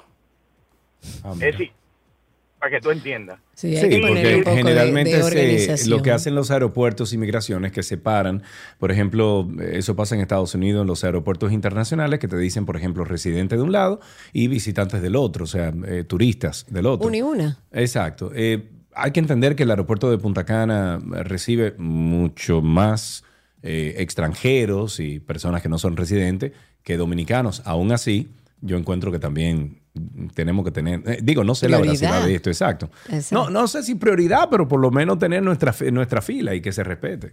Claro. Bueno, vamos a dejar hasta aquí Tránsito y Circo. Mucha gente que quería hablar con nosotros a través de Twitter Spaces. Vamos a dejarlo para después. Estamos bien corto de tiempo. Tránsito y Circo llega hasta aquí. Recuerden que hoy, cerca del final del programa, regalamos una tableta a todos los que sintonizan 12 y 2 a través de Twitter Spaces.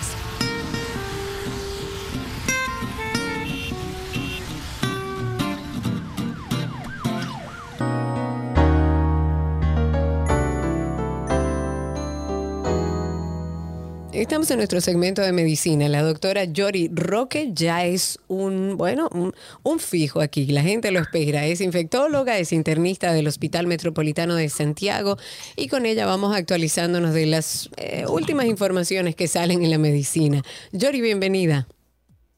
Gracias, gracias, como siempre. Un placer tenerte aquí. Ahora, Yori, se habla de una vacuna china que se aprobó, que se utiliza como en forma de aerosol. ¿Cómo funciona esto?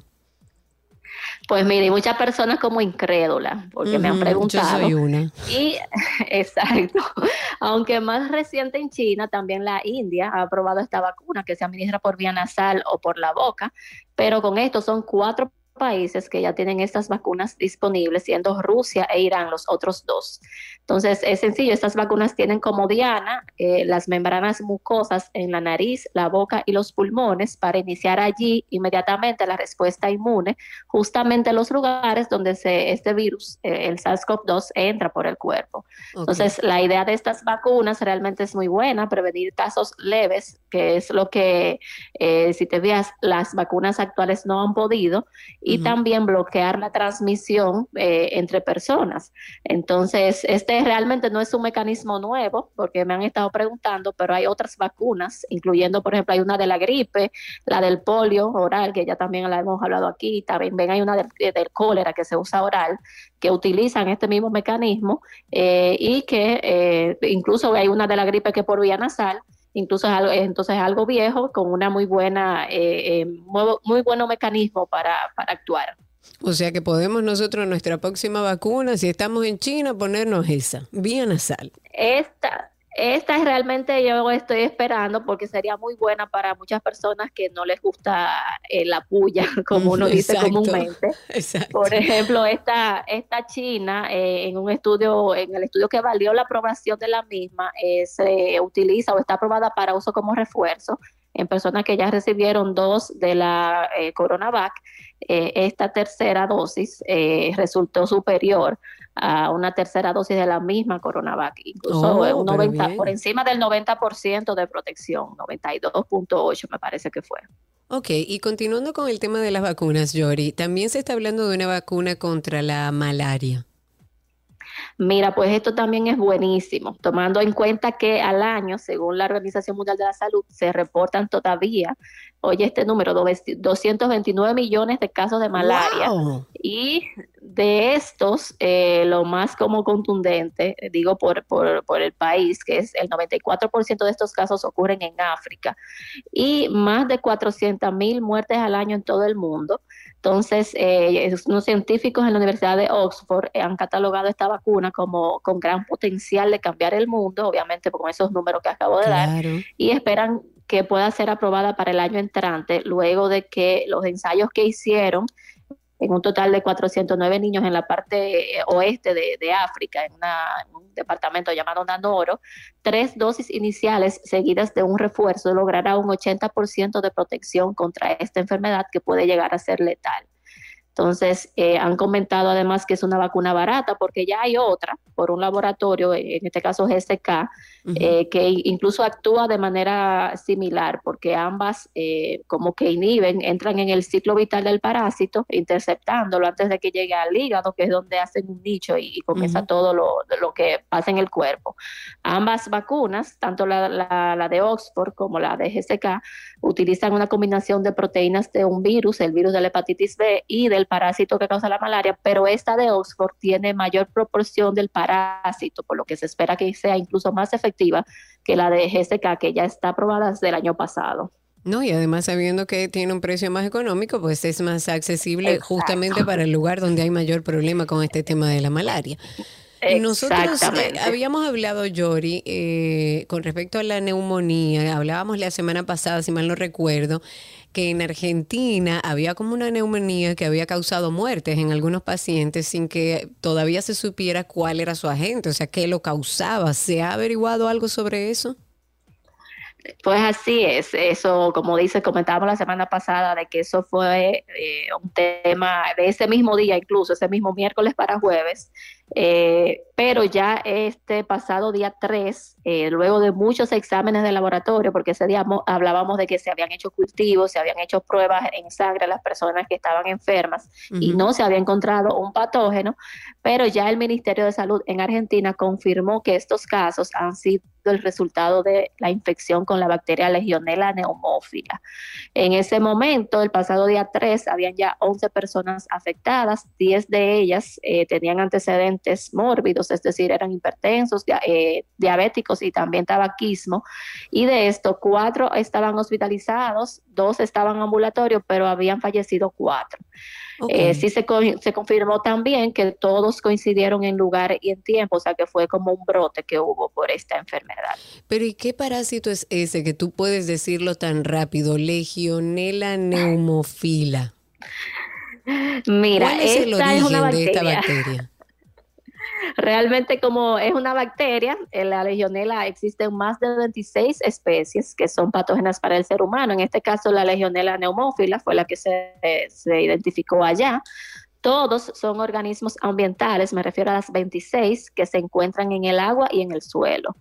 Cuando la persona se infecta, lo más común es esto, la, la neumonía, que se llama enfermedad de los legionarios. Pero también puede causar otras infecciones más limitadas, que se conoce como la fiebre de Pontiac, que incluso eh, eh, inicia con menor tiempo tras la exposición a la bacteria. También se pueden eh, identificar casos que, como manifestaciones como celulitis, endocarditis, meningitis. Y una cosa importante, que es algo que uno siempre tiene en cuenta para pensar, ya que esa neumonía no es muy diferente inicialmente a la que causan otros patógenos, es eh, cómo ha sido eh, o a qué hubo exposición, porque generalmente esta ocurre cuando ha habido contaminación de abastecimientos de agua en hospitales, en grandes compañías como en hoteles, edificios de apartamentos, contaminación de tinas calientes, eh, piscinas eh, que se utiliza ahora mucho, tú sabes, de, de dar a luz en piscinas. Ah, sí. Entonces, estas aguas se contaminan, también fuentes de agua, sistemas de tomas de agua y sobre todo eh, una cosa importante también los aires acondicionados y las torres para enfriamiento, así como otros sistemas de recolección de agua. Eso siempre lo tenemos en cuenta para Sí. tener eh, esta posibilidad dentro de las causas. Muy bien. Eh, como siempre, doctora, muchísimas gracias por las informaciones eh, comentadas aquí hoy en este segmento de medicina. Si ustedes quieren continuar esta conversación o tienen alguna pregunta para todo el equipo de Infecto Team, lo pueden hacer a través de redes sociales. Es arroba Infecto Team, arroba Infecto Team. Ahí la, doctora y, la doctora Yori A. Roque Jiménez y un equipo de profesionales siempre están para ayudarlos a ustedes con sus interrogantes. Infecto Team. Doctora, un beso grande. Cuídense mucho, ¿eh? Igualmente, hasta aquí, medicina en 12 y 2.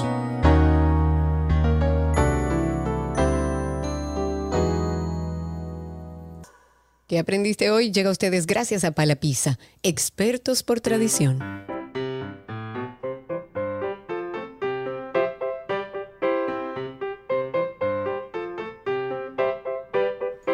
Bueno, esperando la llamada de un niño o una niña al 829-236-9856. 829-236-9856. El teléfono aquí en 12 y 2.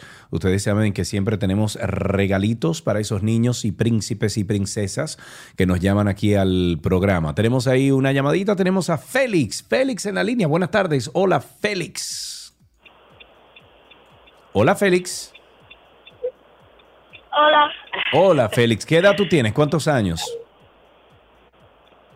eh, 10, 10 años. Muy bien. ¿Fuiste al colegio esta mañana? sí, Sí. ¿Y qué hiciste en el colegio? ¿Qué hiciste en el colegio? ¿Qué hiciste?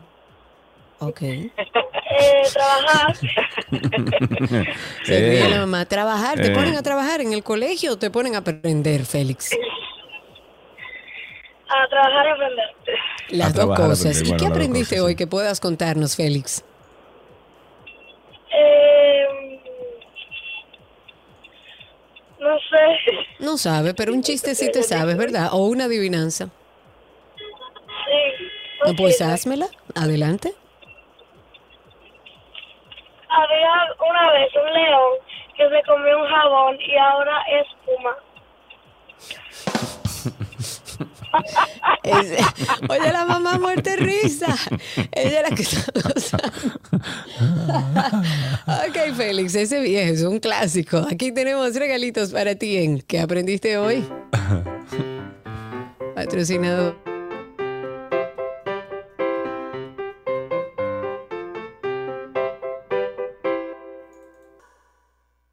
Entonces, nosotros aquí dijimos ayer que íbamos a regalar una tableta. Lo eh, venimos diciendo desde hace unos cuantos días. Nuestro amigo y oyente Joaquín donó una tableta para aquellos que todavía le tenían miedo a Twitter eh, Spaces, como incentivarlos a conectarse a través de esta plataforma y ser parte de este programa. Entonces, si usted quiere participar, tiene que entrar actualmente, ahora, right now, Ahora, en este ahora, en Twitter. Spaces, no por teléfono, por Twitter Spaces. Tenemos unas cuantas preguntas aquí. Si usted contesta correctamente, usted es el ganador entonces de la tableta que tenemos que nuestro amigo Joaquín donó. Exactamente, vayan solicitando por ahí ser hablantes y en el mismo orden en que me van a ir saliendo en Twitter Spaces esas solicitudes, vamos a hacerle preguntas a nuestros oyentes. Yo creo, Cindy, que tú debes rápido preparado otra pregunta más, porque si no, el que contestó antes ya le dio la respuesta al que viene. Entonces vamos a ver si lo logramos. Y tenemos ya, bueno, 11 solicitudes van sumándose. Voy a empezar con Brian, que es el primero que me aparece. A ver, Brian, te estás conectando. Te vamos a hacer tres preguntas. Son tres preguntas y las contestas correctamente, rápido, sin pensar. Te llevas esta tableta donada por nuestro oyente, también Joaquín, que pueden encontrar como Chito ahí en nuestro usuario. Vamos a ver, ¿cómo estás, Brian? Brian, habilita tu, tu teléfono, que tú eres muy viejo en esto. Sí, lo que pasa es que hay un, siempre hay un delay y entonces uno tiene que se bloquea el celular. Es verdad, tienen usted razón. Ok, van ahí, tres preguntas. Vamos a ir haciéndote A preguntas y si las respondes te llevas la tablet. ¿Cuál fue la Si receta? es, ojo, si es desde las 12 y 15 en adelante, sí. Ah, no, Ok. pero ya tú tienes casi, casi el premio ganado. ¿Cuál fue la receta que preparó Nicolás hoy? O unos ñoquis de yuca. Muy bien. ¿De cuál problemática para el turismo hablamos en la introducción? Eh, wow, que en verdad le mandé un video a Cindy del sargazo. Muy bien. ¿A qué edad Eh, falleció en el día de hoy la reina Isabela II? Diablo. Isabel II. 96. Señores, Sí, se lo ganó se Brian. lo ganó. ¡Wow! ¡Diantre! Ok. Sí, no, ok, pero así no. Brian, eso fue demasiado fácil y con todas las personas que están ahí, Triple Maduro se ríe. Señores, eh, feliciten a Brian, aunque ustedes querían la tableta, feliciten a Brian porque aunque empezó 15 minutos después a escuchar el programa, pudo llevarse su tableta. Felicidades para Brian. Eh, gracias a Joaquín por permitirnos eh, darle este regalo a nuestros oyentes a través de Spaces. La idea es seguir haciéndolo, hacer algunos regalos a través de las plataformas que utilizamos para que ustedes vayan como conociéndolas, adecuándose y que así, donde quiera que esté, eh, utilice cualquiera de los medios para escucharnos. Felicidades, Brian. Te voy a pedir, por favor, que nos mandes a la, a- como mensaje directo a la cuenta de 12 y 2. Es- Él tiene, eh, Ah, es verdad, lo- porque yo creo que él es parte de la comunidad. Eh. Bueno, pero igual para tenerlo como, como eh, acuse de recibo, envíanos tu información con- en mensaje directo a la cuenta de 12 y 2 para tenerlo por ahí. Y felicidades, felicidades. Vamos a un corte.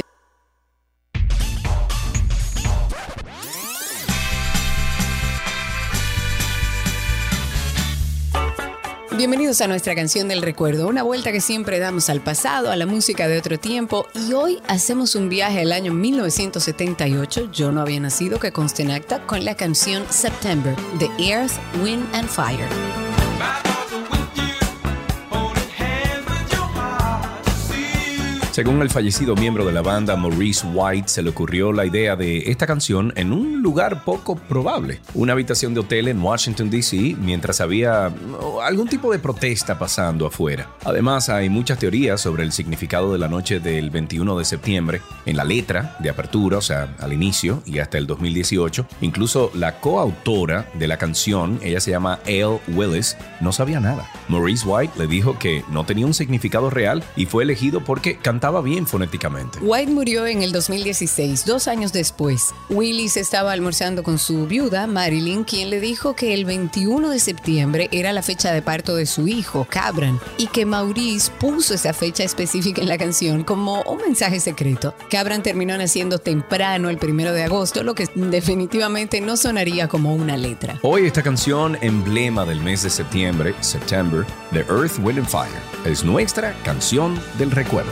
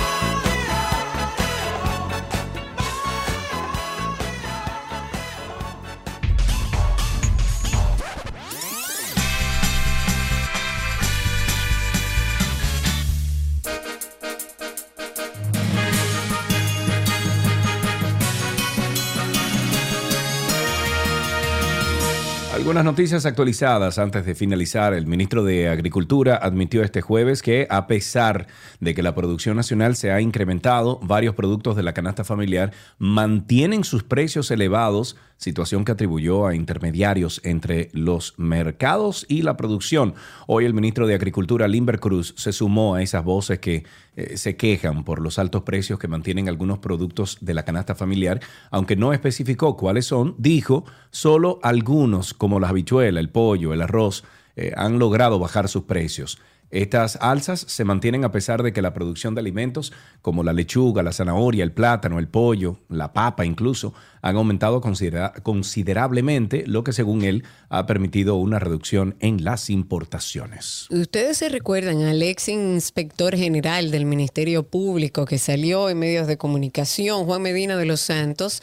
Él tendrá a cargo la coordinación de la unidad de litigios constitucionales, civiles y administrativos con las procuradurías regionales de los casos que determinen las leyes y también la cooperación con la dirección El tercer tribunal colegiado del Distrito Nacional impuso 10 años de prisión a un hombre que en el 2019 abusó sexualmente a una adolescente de 15 años a la que contactó a través de una red social. Las juezas um, Arlín Ventura, Milagros Ram- Ramírez y Leticia Martínez Novoa enviaron a Yoldani de Lima Castillo a cumplir la pena en el centro de privatización, perdón, de privación de libertad La Victoria por el delito de perjuicio a la menor de edad cuyo nombre se omite por razones legales.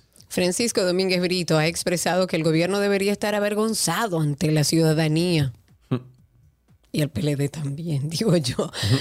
Pero él lo dice eh, que debe estar avergonzado cuando eh, este gobierno recurre a organizaciones de la sociedad civil para que le hagan propuestas de programas y proyectos para entonces decidir dónde es que se van a invertir los recursos de los presupuestos eh, no ejecutados, o sea, ya presupuestados y no ejecutados. Él dice, y cito, esto solo denota falta de planificación e improvisación. Ha quedado demostrado que el gobierno no tiene visión, ni claridad, ni capacidad de programar y mucho menos ejecutar las políticas en áreas tan sensibles como educación, empleo o inversiones en infraestructura, tales como caminos vecinales, puentes, en prevención de desastres.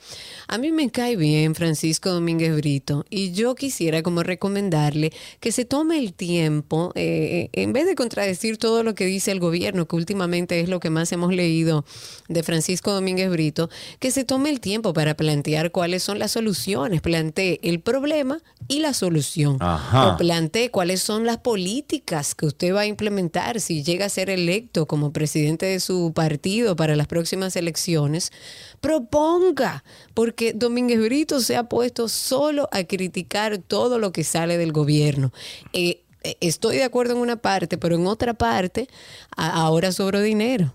Antes no podía sobrar con Mm. todo lo que se estaban robando. Era imposible. No significa que eran mejores, mejoras eh, o mejores las ejecutorias, que se lo estaban robando todo. ¡Ey, diablo, güey! Foco aquí, señores. Bajará la gasolina con lo que voy a decir. Harry Styles bromeó en su último concierto sobre el supuesto, bueno, escupido. Eh, o, o le- Sí, el catarro. sí, es- es- exacto Sí, eso. lee ahí para yo abrir esto.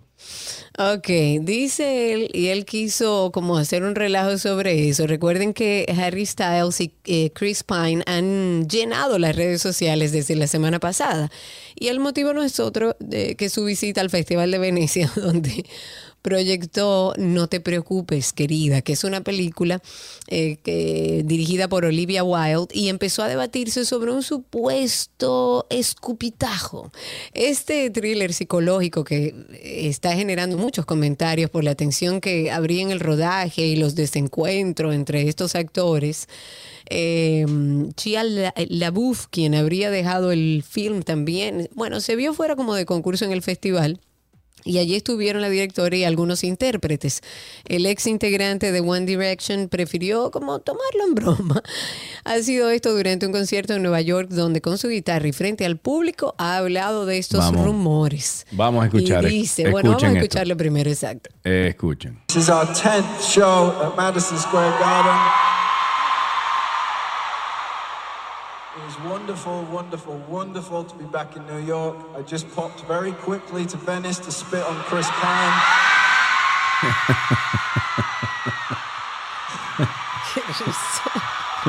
Claro, el público se va abajo.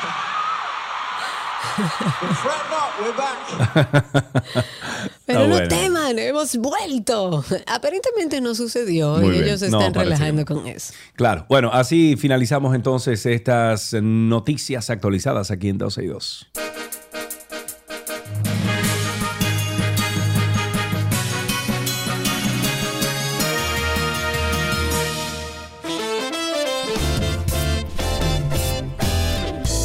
Tiempo de decir hasta mañana, señores. Pórtense bien. Vaya por, por la sombrita, por favor. Esto está muy convulso. Lo dejamos con la hermosa Chaylee, disfrutando de la buena música de la 91, recordándoles que nosotros aquí justo a la mitad del día estaremos en el día de mañana y que seguimos en contacto a través de nuestras redes sociales como 12 y 2, Karina Larrauri y Sergio Carlos.